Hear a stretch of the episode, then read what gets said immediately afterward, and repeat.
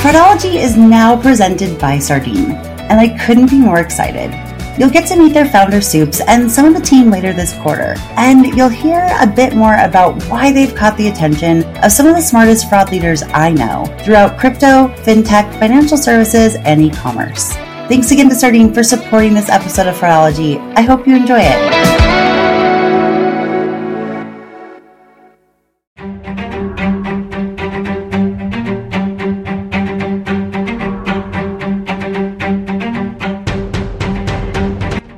Welcome to the Fraudology Podcast, where every week we will dive into the science and study of online fraud from the perspective of a veteran fraud fighter. I'm Karisse Hendrick. I've focused my life and career on online fraud prevention for over 15 years, working with hundreds of the most well known e commerce companies to help them prevent payment fraud and abuse.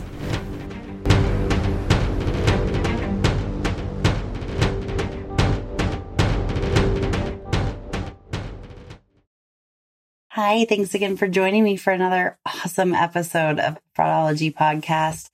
I have just been so lucky throughout my career to get to meet and work with some incredible fraud fighters. And that was one of my goals of having this podcast was to introduce you to people who may not be in the spotlight much, but who really deserve it. And Monica Sharp is no exception. I think we had known of each other for several years via LinkedIn and we knew a lot of the same people, but we actually never really officially met until she joined the F4 virtual retreat, the Fearless Female Fraud Fighter Retreat. And there was something about her energy that kind of shone through. There were, I mean, there were awesome people with lots of energy on the call, but I took notice of her and she contributed some pretty awesome experiences to the conversation. And I touched base with her after the retreat and asked her if she would be willing to share some of her experiences. As you're about to find out, Monica spent almost 30 years at Apple.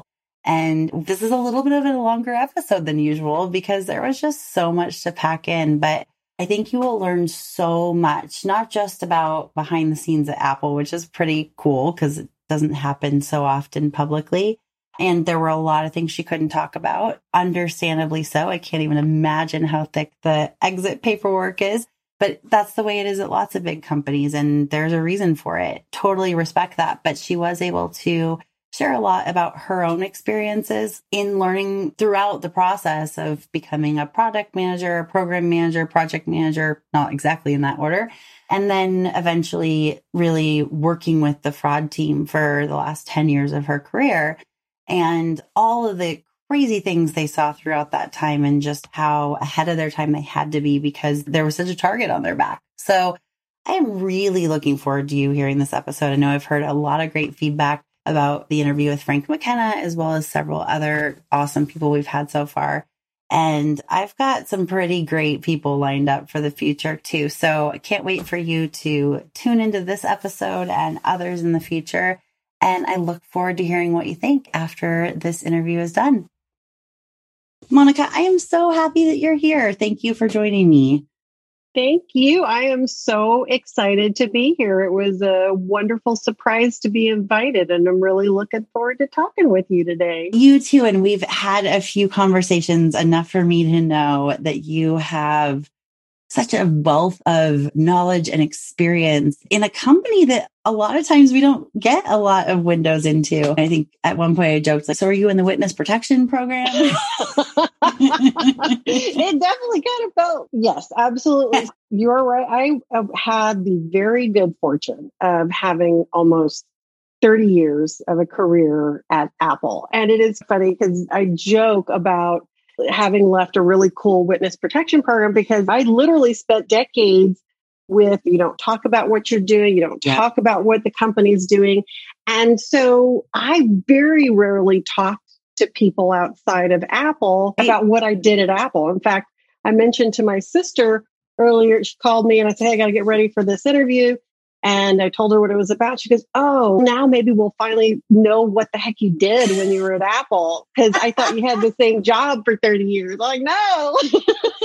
same company that pays my paycheck. very different jobs. Very different jobs. Yes. That's the way it is for a lot of tech companies, but there are definitely some who have adapted to wanting to collaborate on fraud and security issues and others that see it as a competitive advantage. And I'm not here to judge either one of those approaches to fraud, but I am such a big proponent on sharing information and education and collaboration because at the end of the day, it's not this company versus that company. It's these companies together versus the bad guys. It's just such a treat to not just hear about what you did for Apple in the fraud space, which we will be getting to. Obviously, all the details that you can talk about now that you're correct. No secret uh, sauce. Right. No secret sauce, but there's a lot of things that can still be learned from your experience and all of that. But I would love to just even me trying to picture what technology, like what the technology ecosystem was when you started at Apple. I would love to hear a little bit about the first role you accepted there and what that was like when you got started. So it was a very different world. Take into consideration. So I, I, started at Apple in June of 92. And keep in mind, when I started, it was Apple Computer Inc. It was not Apple Inc. And Apple was manufacturing and selling personal desktop computers. These are the days of beige boxes. This is pre internet and email was not prevalent. You had things internally, but it was a dream come true for me to work for this company because the personal desktop computer was revolutionary. I lived the life of writing papers on a typewriter and 10 page term papers. And you would make a mistake and you'd have to start all over. And wow. So when I was in college and got a chance to work on a Mac SE and it was a game changer. It was like, oh my God, I can correct my mistakes. I can print it out. And it was such a huge productivity change. And that was revolutionary. It seems so quaint. but it was having the little floppy drive where you could put a document on a little floppy drive and take it to another little beige box and bring it up there. It's, oh my God, my mind is blown. When I thought I was graduating from college the first time, and I was thinking, where would I want to go work? Apple was the number one company because to me, that was a company that was producing products that I believed in, that was having a positive impact on people's lives. This was desktop computing, which is just so crazy to think about with where we are today. That was the company, and you couldn't buy as a consumer direct from Apple. You had to go to an Apple authorized reseller. The only people that or you know organizations could buy direct were K through 12 education, state and local government, or higher ed institutions. And since I didn't graduate from college that first time, the stars aligned when a year later, and I really was graduating. It was perfect alignment because Apple had decided to move their U.S. operations from Sunnyvale, California, and Charlotte, North Carolina, and consolidate in the sleepy little college town of Austin, Texas, which is where I was. So I was one of about 300 people who were hired locally. And I think in total, when they brought those different US operation roles, finance, revenue accounting, tech support, and a handful of others, it was like, I think a total of 500 employees, something like that, which seemed so huge back then, but it's just so tiny compared to what the Apple presence is in Austin today. And I started as a database administrator in revenue accounting. This was my first real job out of college.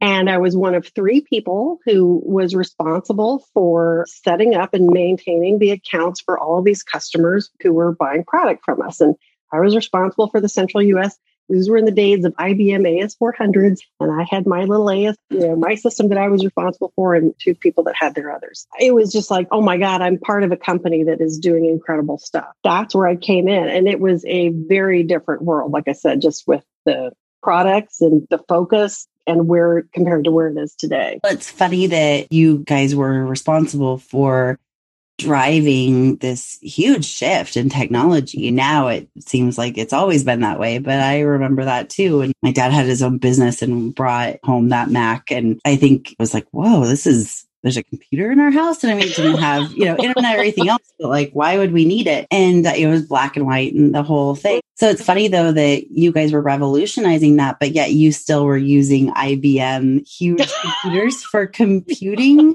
It was mainframe. I mean, there were no right. servers. There were, this was personal desktop. and it gets even better, actually, Chris, because in my role as a database administrator, in setting up those accounts, it was a very paper driven process. That's what's so funny. Literally, from the customer request to purchase, again, nothing online. So they would fax their purchase order into Apple, into sales support, and a human would go check the fax machine and they divvy up POs and sales support would look into the system, that AS400 to see if there was already an account set up. And if not, they had this four page, know, quadruplicate form that they would fill out with the customer information, billing address, shipping address, and they would timestamp it, tear off a piece of paper, walk the form to accounts receivable who would, you know, write in the credit limit, timestamp it, tear off piece of paper. They would come to my team and we'd each have our little inboxes. I would look for the customer. If they weren't there, I'd create an account. If they were, you know, I'd write in the customer number, the account number, and timestamp it, take my piece of paper and walk that fourth page back to the person who had requested the account. And it was just, I'm like, oh, it gets better because at the end of every month, I had to count up, each of the database administrators, we had to count up how many little pieces of paper we had processed and we would report that number. That was our metric on productivity. Wow. After two months of this, and I had in my, before Apple, I had been an intern at a state agency where I, I taught myself how to use FileMaker and I created this database for invoicing people who were subscribing to get economic and demographic information. And so I'm, I'm in my job at Apple and I'm like, what the heck are we doing with paper? We're a right. computer company. so, so pipsqueak, you know, newbie, new hire me. I'm like going to my manager and the managers in the other departments going, we need to automate this. I'll build a FileMaker database. And I was so surprised at the pushback. And it took like a six week committee to have conversations and evaluate and should we really do this? And I'm like, I will build the database myself. The good news is I was able to get agreement from everyone and get their buy in and support. And I built the tool. It took me probably a total of a week, maybe two to build it and test it with different people. And then we rolled it out. And then that actually led to some other projects of doing some automation. But that was the first foray of why are we doing things the way we're doing when there is another way? Looking for these opportunities of improving a process, automating a process, and really also recognizing, okay, just because I have this idea, not everybody else is going to agree with it. Yeah. and what does it take to get mm-hmm. people to buy in? That was the cornerstone that kind of unleashed me in all of my other roles that I, I had at Apple, where I've carried that with me of how can we optimize? How can we improve? Let's not settle, always wanting to evaluate both process, how people work with each other, technologies. And it's fun. I love bringing order to things. I love mm. optimizing things. So it ties into just my nature. I can definitely relate to that. And I think a lot of people that are fraud fighters can too, but a lot of times we're met with lack of desire to change. So oftentimes we're really excited to pick up the rock and see what's underneath. But then other people in the industry or, or not in the industry within a company are like, then that means I have to deal with that creepy crawler. And then that means I have to know that there's that thing underneath the rock. And then or how do we know that really you have this hypothesis that you're you believe with everything in your being is going to work but how do we know mm-hmm. for sure it is but i do think that those are 100% good skills for a fast moving technology company and i would imagine that while every company has those people who don't want to adapt and change, I would imagine that Apple would not have grown as quickly or as much as it did in 30 years if that wasn't in the ethos of wanting to adapt and be better and optimize. Yeah, definitely, definitely. And even when I left Apple in 2019, that culture of let's figure it out, let's figure out how to make this work. And that was there in the beginning when I joined Apple, even though I ran into some resistance. I certainly saw that in other areas. And in that early part of my career at quarter end, like it was like all hands on deck. Everybody help out to enter orders. Let's ship as much product out before the end of the quarter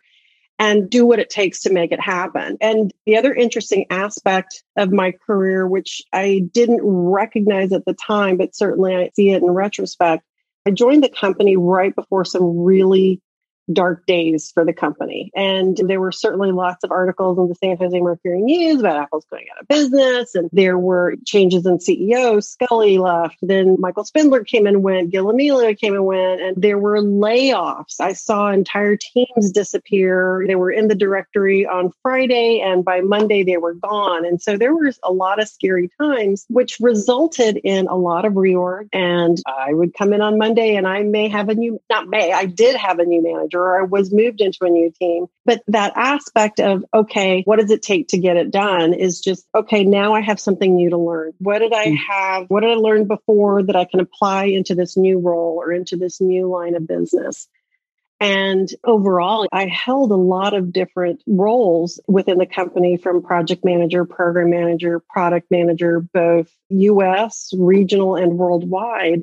And it really was across the company. Even though I was based in Austin, it was like, again, in hindsight, oh my God, how cool is that? Where I was going to different countries and corporate, but I started in revenue accounting. I was, and, and at the time I joined Apple, we still had sabbaticals. That was where you would get every five mm. years, you'd get six weeks paid leave to go recharge and you could add vacations. Nice. people would be gone anywhere from six to 12 weeks. And sometimes when they that much. I mean, I yeah.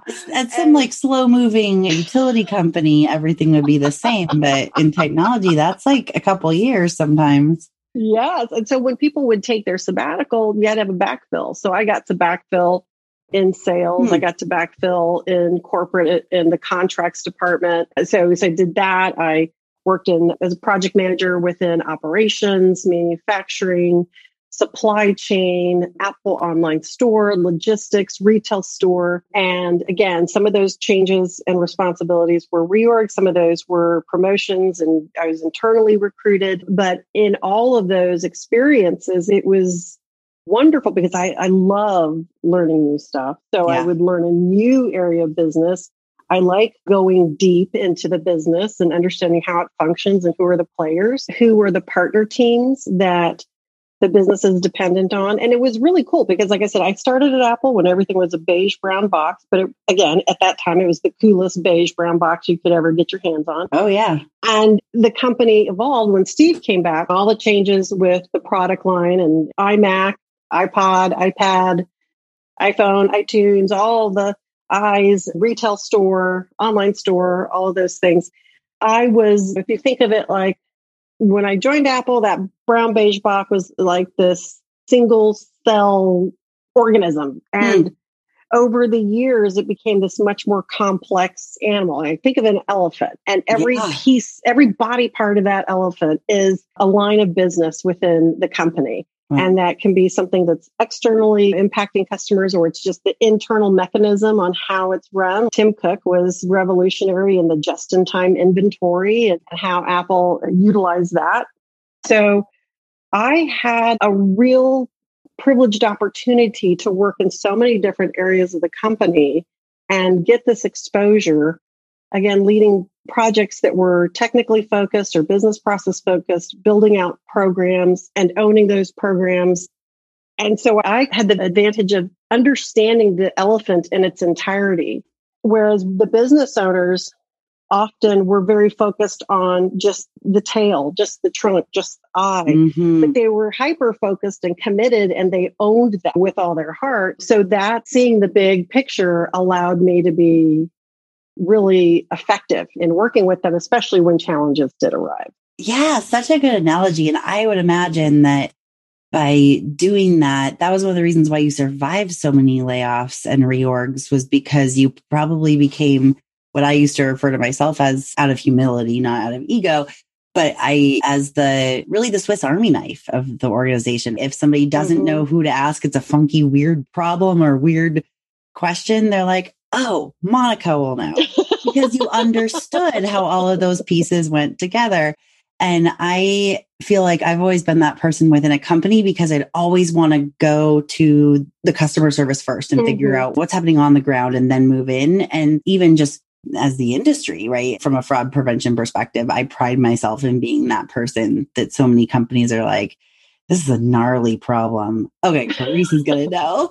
And if I don't, I know who does. And so I understand the pride, but also the responsibility that can come with that and the exhaustion because not only doing whatever job is right in front of you, but helping other people around the way. This is a good transition because I think having all of that experience came in so handy when there was a big problem that presented itself to Apple in the form of payment fraud. And you guys had a target on your back because you built such great products that the resale value of that was so mm-hmm. high. And mm-hmm. there was mm-hmm. also always a constant demand. And yep. so criminals wanted to get that supply directly from you or from eventually from resellers when it became mm-hmm. too challenging to get it from you. But I'd love to better understand those first few, I don't know if it's years or weeks or months when that became a problem and then how you started to get involved with the set of skills you had of looking at all of the stakeholders and looking at the problem as it fit into the elephant and then also mm-hmm. narrowing down into the problem. Yeah, definitely. My transition in my career into the fearless fraud fighting phase was, you know, I love the term. It was, it was, I love it too. It was accidental. I had changed jobs and moved into what was then called a business intelligence team, which this was about 2007 BI, business intelligence, big data, data lakes. That was all the rage. And that BI team also housed the fraud team. And this was the Apple Online Store fraud team, which was about four people. And they had a solution in place. And also, so step back for a second. So 92, Apple's brand was known globally. It's like if you see this brand, people know. You show it anywhere in the world, people know what it is value wise, the company, not very high valued company. In 2007, the value was going way up. All of the products that were coming out. And like you mentioned, high demand products, especially for very interested consumers in countries where those products weren't available. So when we had new product introductions, people buying those, buying up inventory so they could turn around and resell it outside the US market or other authorized countries, gray market space. So there were issues starting to pop up where it was evident that the company needed beefier capabilities that were more flexible, that would scale. And while the team had resources in place, and again, that culture of we're going to figure out how to address this problem, come hell or high water, that served the team well to find tools and solutions to detect and mitigate things like the gray market activity and payment fraud. And that led to an initiative to find a replacement solution and to do an RFP. And so I was asked to lead that project. And I was working with a, a, tiny but mighty team of about 10 people total from the fraud team, engineering, platform architecture, a few other resources to do an RFP and identify some solution that was out on the market. And this was both for the analytics engine and for case management. And I worked with the team to make sure there were clearly defined success criteria, clearly defined capabilities, going well beyond rules based kind of solutions. And what so year was that? This was so we actually did that initiative. That was back in 2012. Okay. We were like, let's do this RFP. Space was still pretty strong back then. There were a few of you tech companies that were moving on to machine learning, and mm-hmm. PayPal had really done that with the purchase of fraud sciences and all of that. But yeah, back that I just it helps me for the timeline. Mm-hmm. like sometimes I'm a historian of fraud, but you guys have always been in, and several of the large tech companies have always been on the cutting edge of, of yeah. what's needed for very obvious reasons. You're getting the bad guys first, and most of the time, you're getting those very skilled professional cyber criminals. You're not getting the noobs or the script kiddies. You're getting the people who are trained to gold mine, so to speak. Definitely. Yeah, definitely that way for sure. Absolutely. Yes. But there'll always be people who will really want to be able to say, I got through on this company or that company. But for the most part, it became Like that's where the professional guys Mhm. went. So you guys had to be cutting edge of technology. Yes. And a lot of times the technology that was available to the public wasn't always sophisticated enough for what you were seeing at the time. That's still actually true in some ways. Now, even with so many more options out in the market than ever before, than, than back then. And just congruently in my own life, I met Dave, who, uh, you know, Mhm. founded that team and who's just an He's incredible legendary. Yes, yeah, he's an incredible brain. I got to sit in a course that he did for the Merchant Risk Council in 2009 in Vegas, and he did like a Tom and Jerry cartoon of you know Cat fraud is cat and mouse. Yep. And I just remembered that so vividly, and also thinking, I think that was one of the first times that I thought, wow, this could be my career. Like if Apple has a fraud team and Apple has people that are thinking in this way, so much more beyond what I'm thinking of for my small company now. There's a lot of opportunity. And if Apple's doing it, then it's got to be important. And I was able to go back to my team and go, Hey, I know you think that fraud isn't that glamorous, but Apple has one heck of a team. So yeah, I have fond memories of that. And I think that was probably one of the last years he was allowed to share. Not Yeah. because he didn't do a good job, but because of seeing The risk as a competitive adva- advantage. Yeah, and privacy and totally understandable. But that was back when the annual attendance was like 250 people, not Wow. 1800 like the last one before the pandemic, 16 or 18. It was a lot of people. And then in 2012 is when I went and started at the MRC and got to see things Ah, at such okay. a higher perspective, really, and that 10,000 foot view versus just the microscopic. So following along with you, just uh, wanted to make sure it certainly is not about me, but want to make sure it's set context because Yeah, no, I if appreciate you were that. doing the RFP now, it would have probably a, a different outcome than Oh, it did back then. absolutely. Absolutely. And with that RFP and looking at the options that were available, we did choose one vendor to do a 90 day proof of concept because it was very important then. And I absolutely still believe it's very important to do a try before you buy when you're making investments and certainly significant investments in new technology. And And into your Um, infrastructure. It's not just into someone else's technology. This is going to be embedded into your infrastructure. Yep. And so it's not just a trust thing. It's a, yeah, are you going to be able to work? And are you going to be able to work with our volume, the- our the, throughput, is- expectation with customer service Mhm. and SLAs? Yeah. All those things. And so, yeah, doing the try before you buy it, getting it into your ecosystem and doing it with your use cases because you know your business. And if you're looking for a new solution, you've got to make sure that it's going to meet your business needs. Right. 100%. That is such a good key, especially with solutions that are third party, because there are some that are great for so many different use cases. I don't ever refer merchants to the same technology company every single time, ever. Right. There's not one company that I think is good for everyone. When you're looking at the funnel and case Right. and the, and the different pieces, you really have to take in a lot of context. Such a good point that Yep. looking at it for your specific use cases, your specific customers. And it may work great for your direct competitor, but you may have completely different systems or different expectations and just different things. So it's always good to do. Yep. And also the agility to change because Ah. as fraud is adaptive, you do not solve fraud. You do not invest in a fraud program or a fraud technology with the idea that once you've got it, you check the box, you're done. And that's Um, different from so many other projects you worked on Oh, and the other project different. managers worked on, I'm sure, within your company.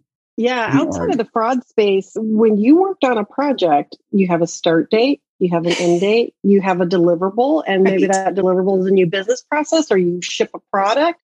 But in the fraud space, you are working under constraints to drive change, but it is for the purpose of getting something started. And then you're going to come back and continue to evolve and rev as the business that you're protecting with these, you know, fraud program as it evolves, as it scales, as new things come on. So that was something that I found really interesting when I switched into the fraud space because the IT departments and the business partners were thinking, oh, once we've got fraud integrated and that we're done. And no, we're married now. You know?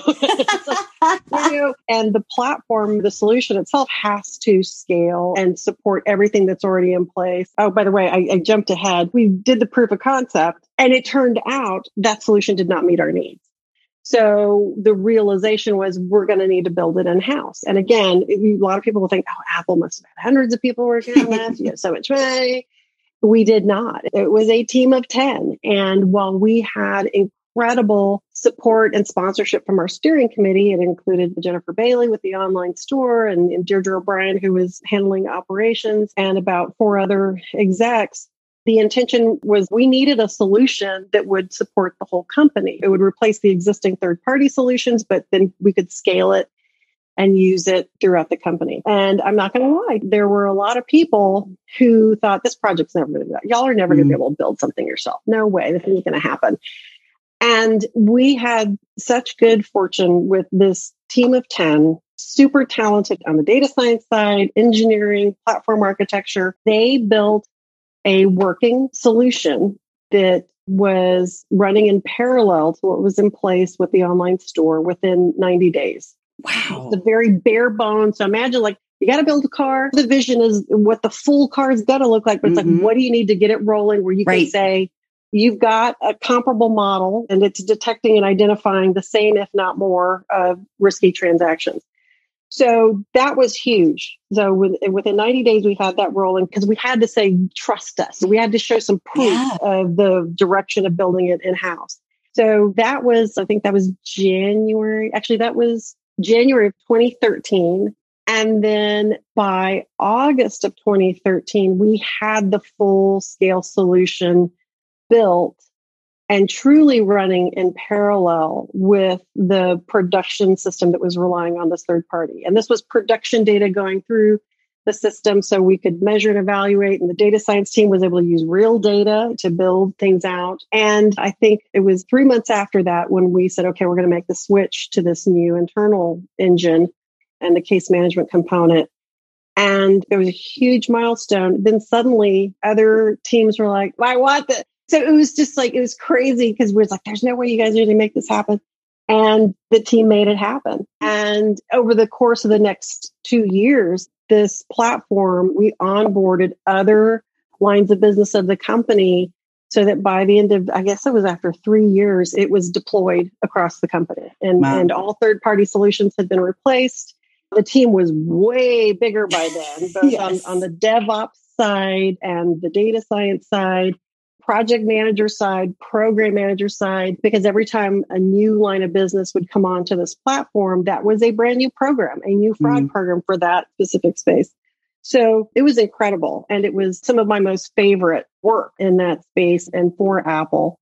I spent a total of 10 years in that team. I managed the platform with the portfolio of work, enhancements, capital investments, and it allowed me to help ensure that we were being very holistic Mm. In the platform's deployment, it allowed me to work with program managers and business owners and ensure that things that I had done in my other roles at Apple of understand going deep within a business, bringing my experience from the non-fraud space, from more of the operational space in, being able to share insight with stakeholders in the business or in IT so that we were taking into account their needs, their priorities, so we could mitigate any apprehension. Because I will say, of all of the work that I did at Apple, any part of the company, when I was being asked to do something new, changing a process, bringing in a new technology, new data sources, you know, in the fraud space, what was consistent in all of those was the human factor of uncertainty around change. It's like you read my mind. I legitimately was going to ask if we could go back to when you were needing to both ask people to trust you and you're asking for their permission and their forgiveness almost at the same time.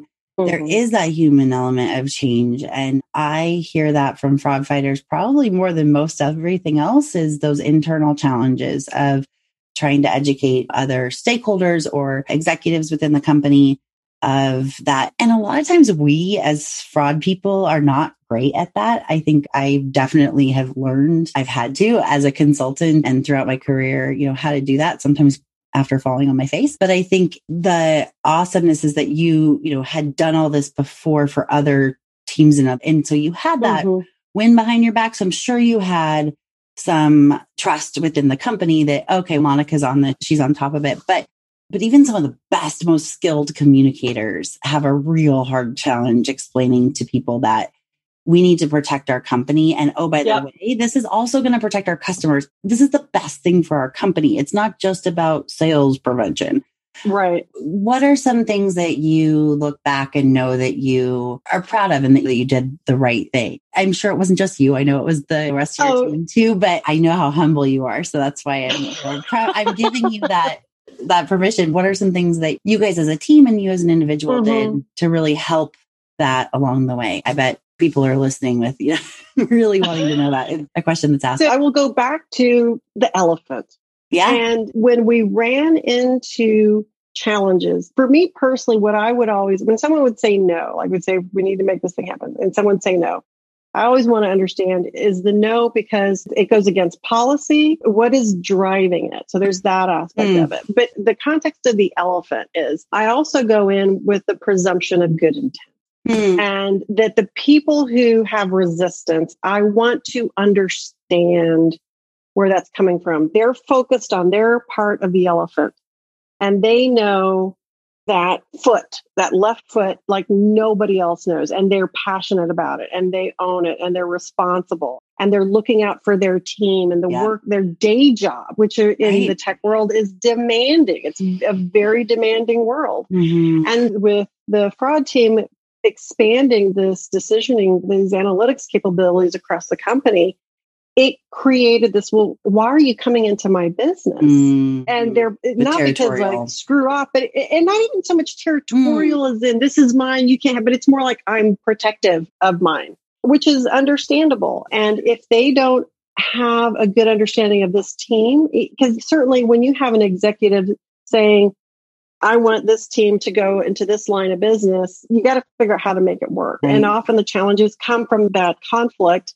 of ownership, understanding, and fundamentally, it's a communication challenge, right? Yeah. So the communication burden was on our team to articulate why we're coming in, what our purposes, what the success criteria are, that it's to support, not to take away ownership of something from mm-hmm. the business. And that didn't make it easy because sometimes in those business groups, the resistance was we don't need your help. We're okay. We don't yeah. have a problem.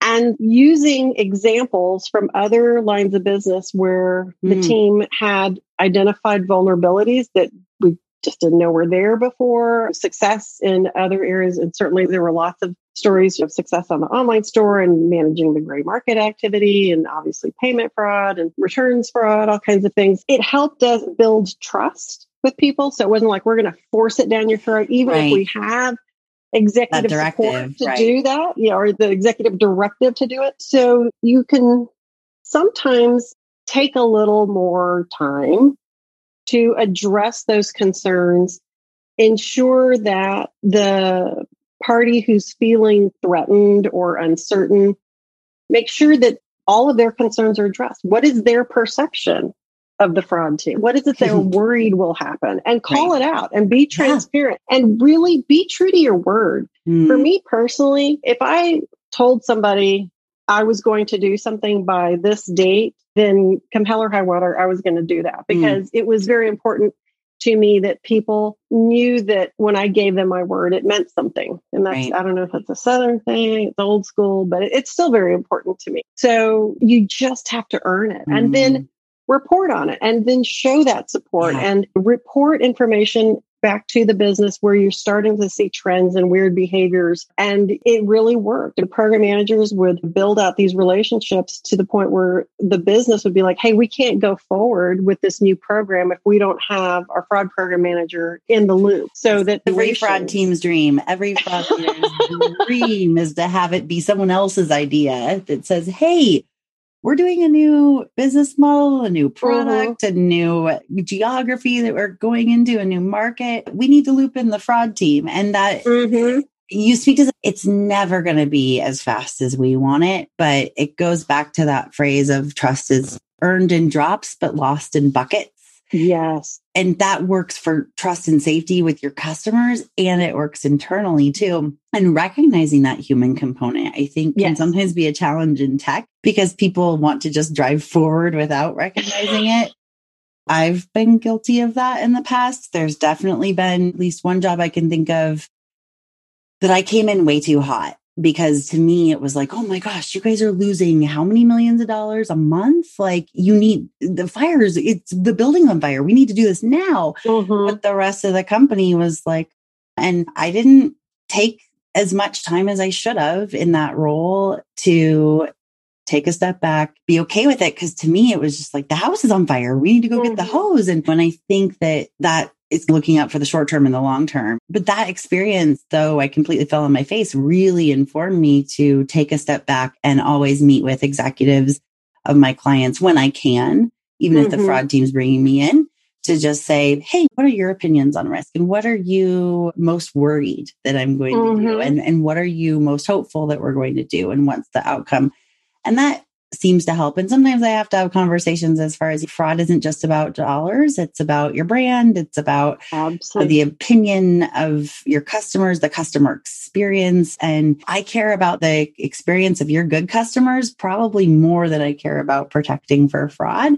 And a lot of times that will alleviate the concerns, but just asking those questions. Actually, something you said reminded me of a book I read recently, and I actually had the opportunity to meet and talk to the author a few months ago. And it's called Ask for More by Alexandra Carter. And she Ooh. is a negotiator and mediator for the United Nations as Ooh. well. Yeah. As well as at Columbia Law. She runs the mediation program there total badass, but you'd never know it when you saw her on the street, right? Just like a lot of us. And one of her best advice. She actually, I love the way she looks at negotiation and working with other teams. She also looks at it not just as like on your salary negotiation, but negotiating the direction mm-hmm. of a project or negotiating all those things. And she has some questions that you ask yourself before going into those conversations, and then questions that you ask the other person. And I think one of the most important questions I've learned is, you know, if you get to the end and you get a no or you get that resistance, is what are your concerns? And that's exactly what you said is sometimes yeah. they may have nothing to do with you. It may be, well, we brought in this thing five years ago and this broke. And so I just don't mm-hmm. want to bring anything else in. It's crazy to me how often we don't ask that. We assume there's yeah, obviously I- a, fra- a well-known phrase about assuming for a reason. Definitely. Yeah, I mean, I had instances where when I asked, what is the reason why you're not comfortable or what yeah. are the issues? in one instance they're like i've got three other deliverables that i've got to mm-hmm. complete in this time frame that allowed me to go back to that person's director and yeah. say hey again i asked the person i said are you okay if i mm. go to your director and let them know and if i can get some of these deliverables hmm. pushed mm. out put on pause would that allow you to move this mm. forward and they said yes and so I used that to go to their director, helped the director understand what it was we were trying to achieve. And if the director would approve these things for this person, could we get buy-in to move forward with our initiative? And they said yes. Now there could have been instances where they said no, but at least it was a communication. They had right. nothing to do with this is mine, stay at it was just like, man, I'm trying to get my stuff done. And, right. and you're slamming me. It's again, getting more information and then putting the right communication in place to move it forward. I would imagine that would also help you not take things personal either because it has nothing to do with you. I think too often some of us in fraud fighting just assume it's they don't want to protect the company or it's about us. This time I'm not talking about myself. I'm talking about lots mm-hmm, of people that mm-hmm. use me as a sounding board. I've been referred to as the fraud therapist once or twice. And so that's really where that's coming from. But I actually think that you, in a lot of ways, were the fraud therapist at Apple for so long, too. And once you guys built up that reputation, and this is not uncommon either within other organizations where maybe they create a position for one person in fraud fighting. And then within three months, that person's doing three, four people's job. I was thinking about this a few months ago for another reason. This young woman came to me and it's like, I feel like I'm doing three people's jobs. And I'm like, oh, I always was. And then I realized I was thinking backwards and I was like, I don't think I ever left a job and didn't get replaced by at least two people. and I Me too. Yeah. and that actually isn't a great, like, I see that both as a wow, like I did a lot too. I did way too much. Like, uh, yeah. You know, I, I, need to be a better advocate too. for myself. That's a whole other podcast, but whole other topic. but it, there is something. So some of it is our own doing. But then again, there are people, and I have been that person where I've advocated many times to get someone else. Mm-hmm. And I'm told you're doing it. It's almost like you need to drop some balls in order for them to realize you need. They're like, oh, you're doing a great job. Yeah, but I yeah. don't have nights or weekends. I haven't seen my kid in forever. like, even though we live under the same roof, that can also be a challenge. But I think it really speaks volumes to the product as well as to all the other work that was done on that project that very quickly other areas of the business came to you. And this became, I don't think that this was ever the intent, but this became not just for the online store, but this giant receptacle for all data to go in and be analyzed for all different lines of business. And without giving too much information away, I'd love to share just a few examples of some things that were unexpected to you as far as lines of business that wanted to be a part of it or lines of business that benefited from that that maybe you wouldn't normally think of because too many companies just see fraud prevention or asset protection as mm-hmm just the product and the money, but there's so right. many other transfers of value within an organization that can be monetized or yeah. that you can find information out of this business intelligence that fraud really provides whether through looking at reverse engineering chargebacks all the way to the very beginning. What were some unexpected outcomes of being able to put various or maybe some unexpected lines of business? Maybe that's the I, I guess probably what was unexpected, because certainly the intention was to utilize this solution in all of the customer facing lines of business, right? AOS, online store, and then iTunes, and then getting it out into the other lines of business. So I think what was unexpected was the realization of how it could be utilized for internal and from not just fraud, but waste and abuse. And waste is an operational impact. Waste doesn't necessarily right. mean somebody's doing something malicious. It's are we really doing the best job we can? Maybe we can find better ways of improving how we're doing deliveries if we have blanket rules around or outside of the, the system. So being able to apply machine learning in those operational spaces was the surprise and delight aspect of this project. So I think that was probably one of the biggest ones. I will say it's not like just like a big giant ball pit of data, but it's certainly having it in one system or, or, having that focus, the capabilities and applying it was absolutely, you know, fantastic. Some of the things that were unexpected we needed to take into account was really around with this platform that provided way more flexible, sophisticated analytics for detecting behaviors, we needed to make sure that there was a lot more rigor and focus on how people were using it. So there's consistency, right? And so that you can create opportunities for career growth for data scientists that are supporting online store and then their opportunities then take their business experience and then they can move into another line of business. So it was interesting in that the ecosystem from a resource perspective created growth opportunities for the data scientists to learn about the company, to take their experience in one area and apply it in another. So that was definitely unexpected. Some of the things that with fraud scenarios, with the effectiveness of blocking orders or bad behaviors by dirty, rotten scoundrel fraudsters, identifying we've got to make sure they're not social. Then they go, where's the next weak link? And calling customer support. And when you have a support organization whose focuses on solving customer problems, that's awesome. But how do bad guys take advantage of it? And that how do bad guys take advantage of it is true to your entire customer experience. Yes. From when they first get introduced to the end of that transaction. And another upside was by having this capability of this internal system and the wins that came out of the traditional fraud use cases that were being addressed, fraud vulnerabilities, the team could start looking broader and broader along that entire customer experience. And in parallel, the trust with the business partners got stronger. And it allowed for those, hey, we need to call Dave's team and have these folks in the room as we talk through this stuff. And again, that wasn't overnight. That took right. time, but it had huge payoff. Well, and the other thing that just building something so massive that has that much data in it and you're able using machine learning to slice and dice it, a great thing about real time machine learning that's refreshing often that can be both supervised and unsupervised in different scenarios is that it makes it very challenging for fraudsters to understand what's being calculated. Absolutely. Rules engines, it's if this and this, then that. And they're like, oh, okay. So through trial and error, I can determine that they are adding extra scrutiny to anything over $500. Okay, now I'm mm-hmm. just going to do 450 and we could go through the list between billing and shipping and IP and device and all the other things about that. Just easiest example. But it also provides such an amazing eye into business intelligence, into customer experience and their behaviors and also can allow in the right hands and in the right organizations, which I can only imagine you were in one of those, the opportunity to increase the good customer experience. Yep.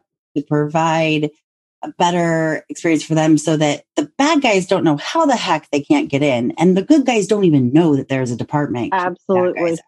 That's the yep holy grail that we always work towards. It's the puzzle I love to eternally solve for every business model. But what were some of those some of those upsides that you were able to you know provide? And obviously, speaking in generalities, speaking um, in general, certainly knowing who your good customers are and being able to make that decision very quickly. Again, through the power of the analytics and the models that were built and the mm-hmm. features mm-hmm. that would allow for very low friction and opportunities for expedited shipping. Those are just some small examples. Certainly, just being able to take that information and the feature building, like the feature building capabilities, and that they're very fresh and they being able to utilize those and, and continue to learn within the models. So I need to think of some other examples because the beauty, like you mentioned, is the good customers had no idea of the complexity of technology that was being used to protect them and their data, their account, their transaction, their card, if it was their card being used by a fraudster, and do it in a way where that data itself is highly guarded and protected and the privacy a big red line around the data that the fraud team was able to utilize highly protected. But it allowed for the capabilities in this space and this is just my personal opinion. I don't know how things like apple pay could have happened without it I don't. I'm in agreement. And there's a whole lot that, and there's a whole lot that's happened in that space. And granted, it's not just the fraud team because when you're talking about digital wallet, but the payments team is awesome too. I know some of the players there, and they are brilliant. They are brilliant. And always thinking ahead. Say, the fraud team had built up a huge cachet of trust and credibility in what they were doing, in their approach, in their fierce commitment to protecting the company, the brand, and most importantly, the customer. And you asked earlier about what's of value. And I will say, certainly within this whole experience of building out this platform, realizing there are so many things that can be turned into a commodity for sale that we didn't realize. And I know you asked people for their favorite fraud story. Mine is actually, there's a lot, but this one in particular, there was an Apple executive who shall be who may or may not be a fairly commonly known person, yes, yep. um, who traveled to China to visit a retail store. And this executive was pretty obviously non Chinese uh, American looking kind of person. And walking into the retail store was approached by someone offering to sell this executive a reservation with the Retail Genius Bar. And that executive made a few phone calls, and that ended up being you know, when we were first going live with this analytics platform for the Apple online store. That suddenly changed our scope to include the reservation system because we learned this bad guy was booking up all of the reservations for the Genius Bar, which are free it was just a wonderful offering for customers to be able, instead of calling somebody for an appointment or showing up and it's being too busy, have this reservation system where you can look at a calendar and you can book an appointment. We didn't realize there were going to be people who would book all the available spots and then sell them. This is a great example where, again, look at the entirety of your customer experience with your company and bring in some of your friends from the fraud team or the fraud guys go talk to your friends on the business side and just make it an informal if i were a bad guy how yeah. could i mess with this Yeah. That's one of my favorite things to do whenever a new business model is announced, like in tech. Oh, how are they going to get manipulated? And then it's funny because if they become fairly well known at some point, I'll end up meeting them and I'll be like, okay, I'm just curious. Is this how you guys were impacted at the time? And a lot of times I'm right, but other times I learn that there's even more that I hadn't thought of. It's funny as you were talking about that. There's so many different things I want to tap on about that because I, I love that story. And thankfully, you had told me that ahead of time when I asked that be one of your fraud stories because for a few reasons. But one thing I wanted to share is as you were talking about that, I was actually picturing the analogy of the elephant and mm-hmm. how this elephant was built. And then there's this whole other ecosystem of other animals, so to speak, that are like latching on, right? Like reach on the foot or the different areas of the business. And there are different people that are looking to be opportunists. Now, there's also great ones like people who developed in the App Store and made millions of dollars because they were able to build something on the Apple platform. That happens quite often. Mm-hmm. But then there's this also this ecosystem of nefarious people who are looking to do it for their own benefit and not mutual benefit of Apple and that right. other entity. And just seeing them profit off Genius Bar reservations, you would never think that because it mm-hmm. to you there was no monetary value. So you wouldn't think that there was fraud. And I see that often. And funny enough, you shared that story with me, I don't know, about a week and a half ago. And mm-hmm. there have been two instances that have come up since then that I'm like, oh my gosh, that's exactly like what Monica said happened with the Genius Bar. One was around vaccination reservations. Worried about? Yeah. Yep. Yep. Ticketing systems that are being used either by local governments or more federal governments around the world that are using event ticketing technology for this space. And even though the tickets are free, of course, there are people who are, oh, do you want a vaccination appointment for 9 a.m. today versus waiting mm-hmm. an unknown amount of time. Okay, pay me a hundred bucks. And then the other one was an article that just came out a day or two ago around a popular restaurant that's opening up in London for the first time in forever. And I I tagged you on it and the LinkedIn yes, post because I saw that. exactly what we talked about. They were charging 15 pounds or 15 quid, I guess, for sorry, I know we have I know I have listeners in England. I'm saying it wrong, I'm sure, but just to get a reservation, whereas yes. the restaurant was giving it out for free. This is not unique. And there are, for every one of those stories, there are hundreds of other use cases and discoveries mm-hmm. that you discovered during that time that do apply to so many other companies, which is just another reason why I love collaboration.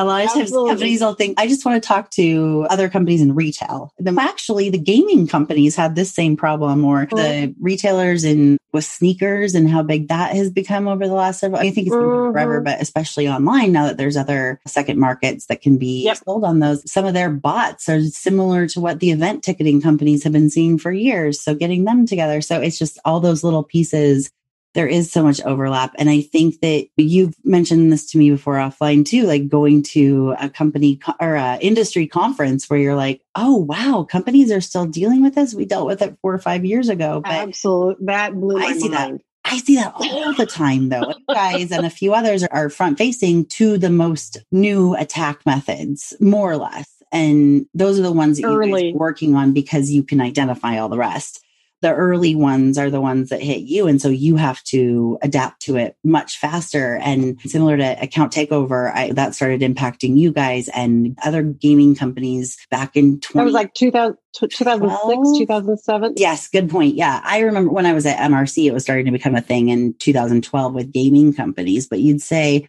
we couldn't even say ATO. Nobody knew what that was, but you'd say account takeover and people would be like, what?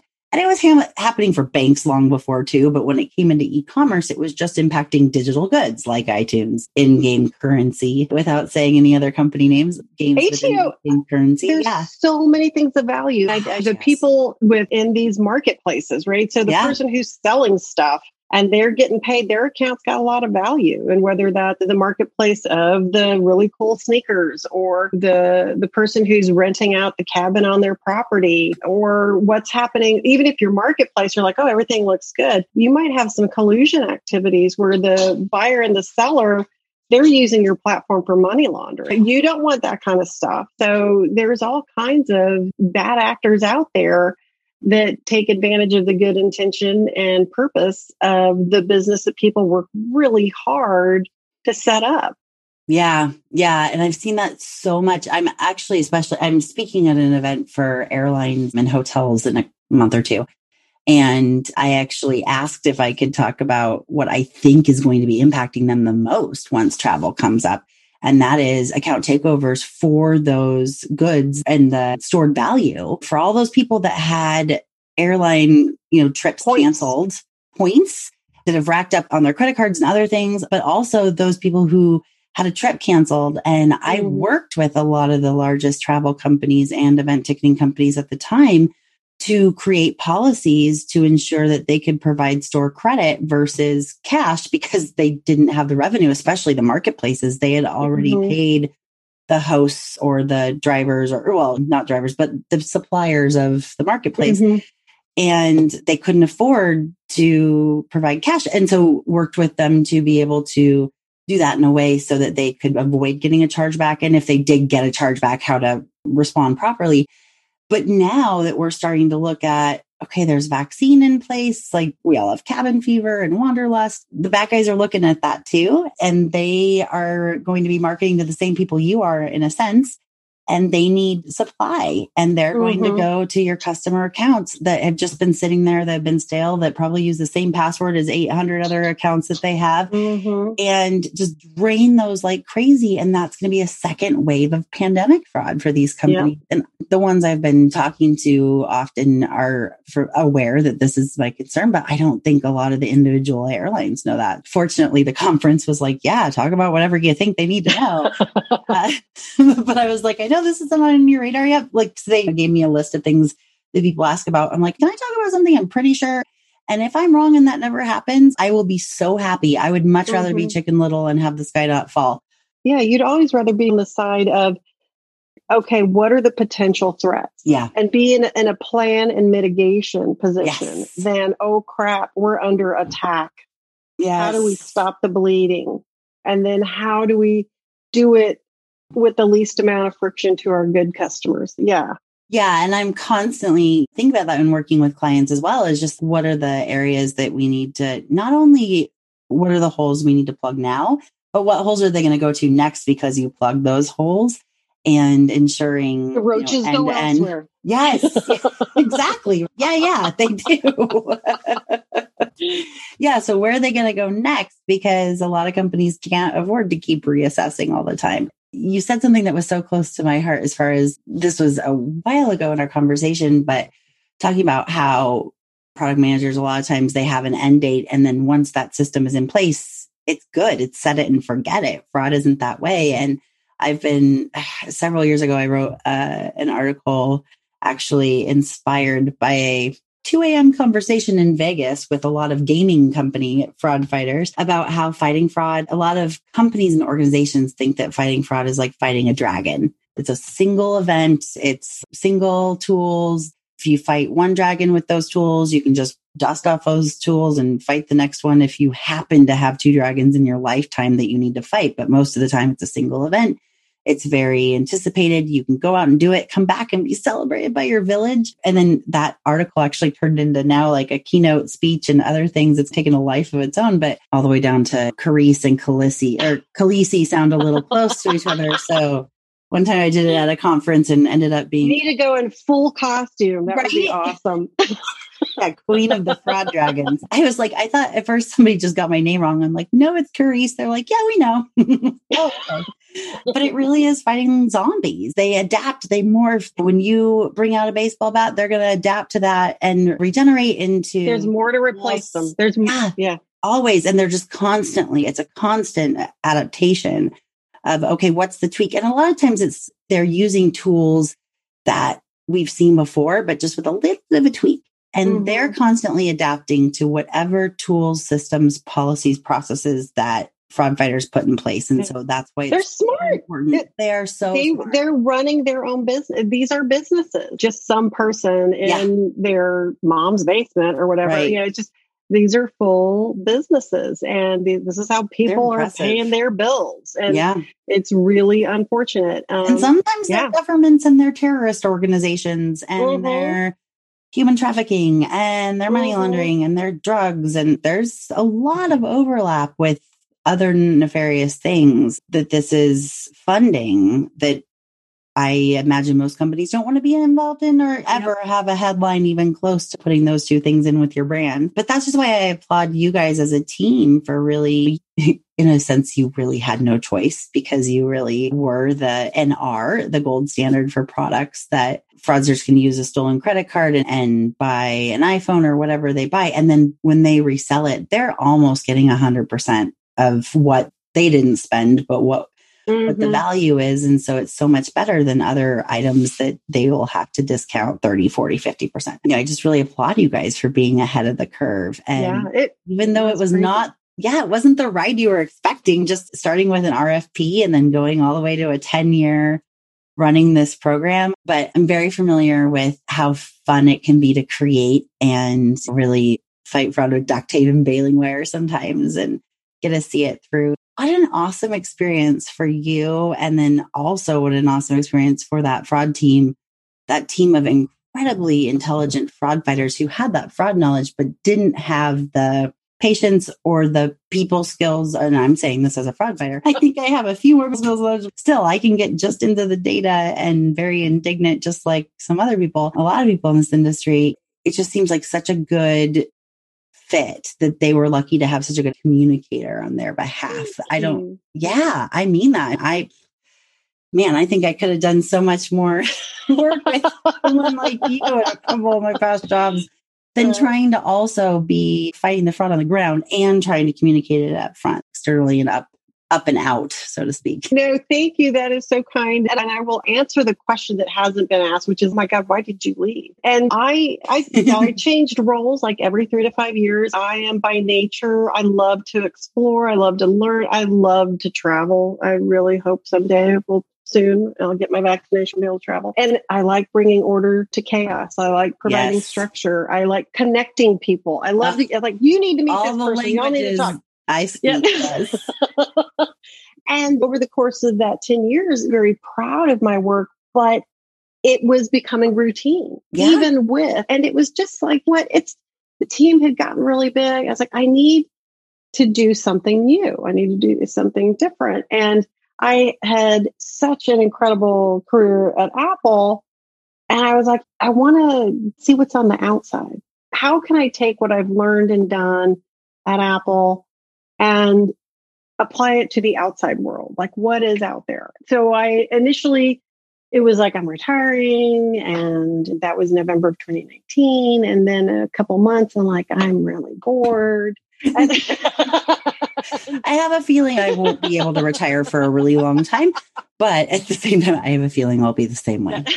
yep. And um, so, and not do it for me, right? Like, that is not challenging enough. and I'm doing some nonprofit work, and I'm learning to play the ukulele. I showed my ukulele earlier. Mm-hmm. But one of my former colleagues, Greg Coleman, who was a data scientist at Apple, and he led the team that built out all the analytic protections for digital goods and also Apple Pay. I had also worked in Apple Pay, but he left Apple and took time off. He wanted to recharge and then started a company, Sumatra, that is a machine learning startup. We're a tiny team of three. And really, the intention is about democratizing these capabilities of automation in the space of fraud, trust and safety, as well as operations. And we're still refining product fit. I will say if there's anybody who'd like to hit me up on LinkedIn, if you're a data scientist, whether you recently graduated or you've got practical experience for a business, give me a jingle and I'd love to have you get your hands on this. But our motivation was around how do we help those smaller businesses, whether you're a marketplace or social platform or e-commerce, just who may not have access to these tools or understand how to utilize them. Let's find ways to help them through the development of this analytics platform. If you want to use it for rules based, you can do that. But if you want to use it for machine learning, there's a way to do that as well. And Greg and I were talking recently around the tagline because, like you said, the, the, space here is huge. Vendor space with where we crowded. were, and oh, geez. yeah, super crowded. When we were doing the RFP, there was a handful of big yep. enterprise players that had some solution, and, and they were really just up and coming anyway. The vendor floor I, I will say industry RFP, conferences, yeah. Yeah, after the RFP, interestingly enough, some of those vendors had some more offerings that were in line with what we'd asked for. So you know how that. I do, and actually, you and I have talked offline too because it's just funny how our you know careers were parallel, but we actually uh-huh. didn't know each other until fairly recently. You attended the F4 retreat, the Fearless Female Fraud Fighter. For, yes, I was loved just, it.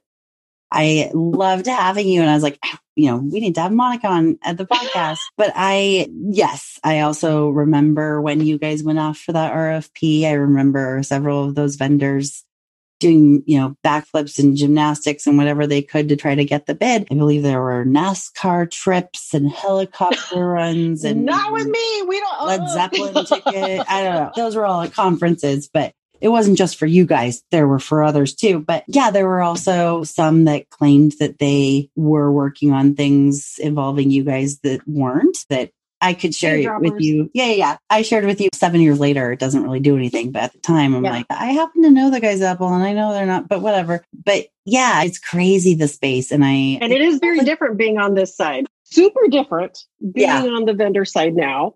Right. And where being on the Apple side, going to conferences and other companies wanting to talk. And now on the vendor side, really hard to get businesses to talk to the vendor us. And we're like, but no, come on, please trust us.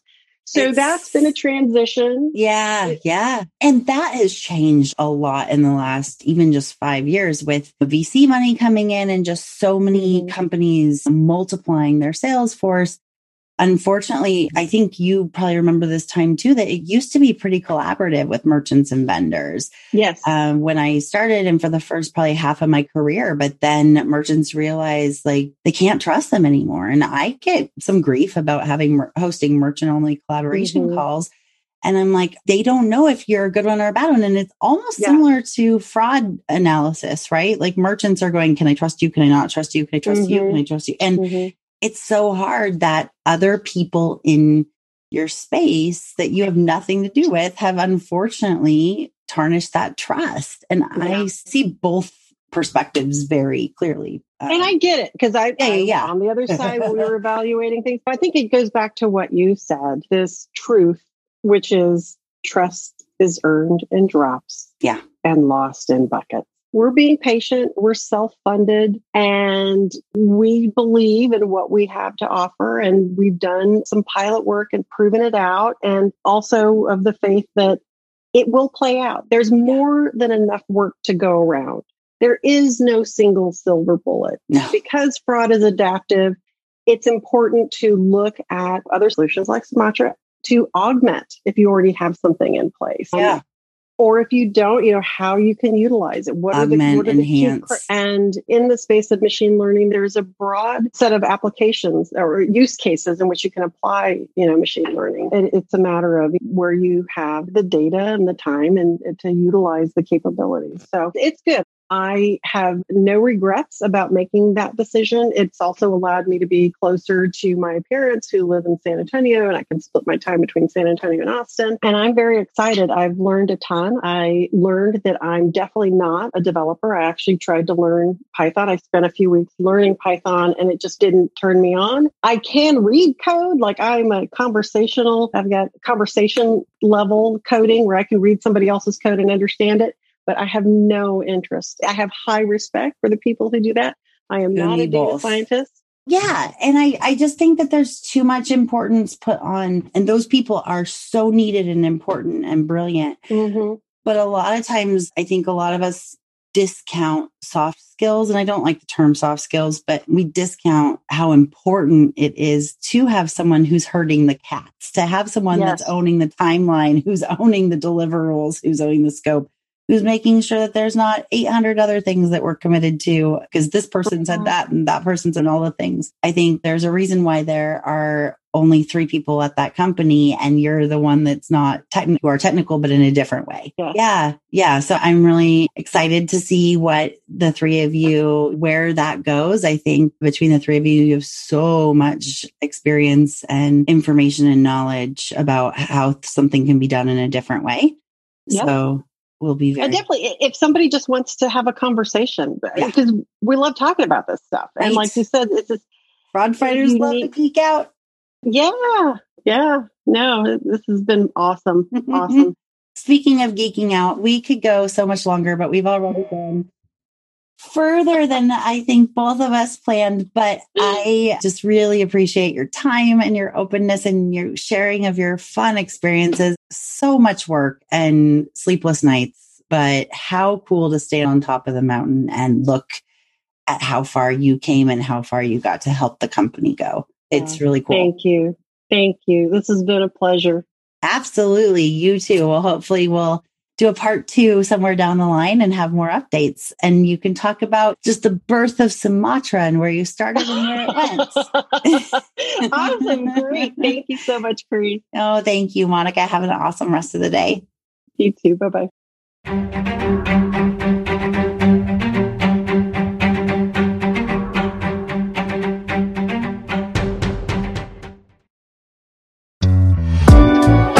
Thank you again to Sardine for sponsoring this episode of Fraudology and for supporting information sharing and collaboration across the FraudFighter ecosystem.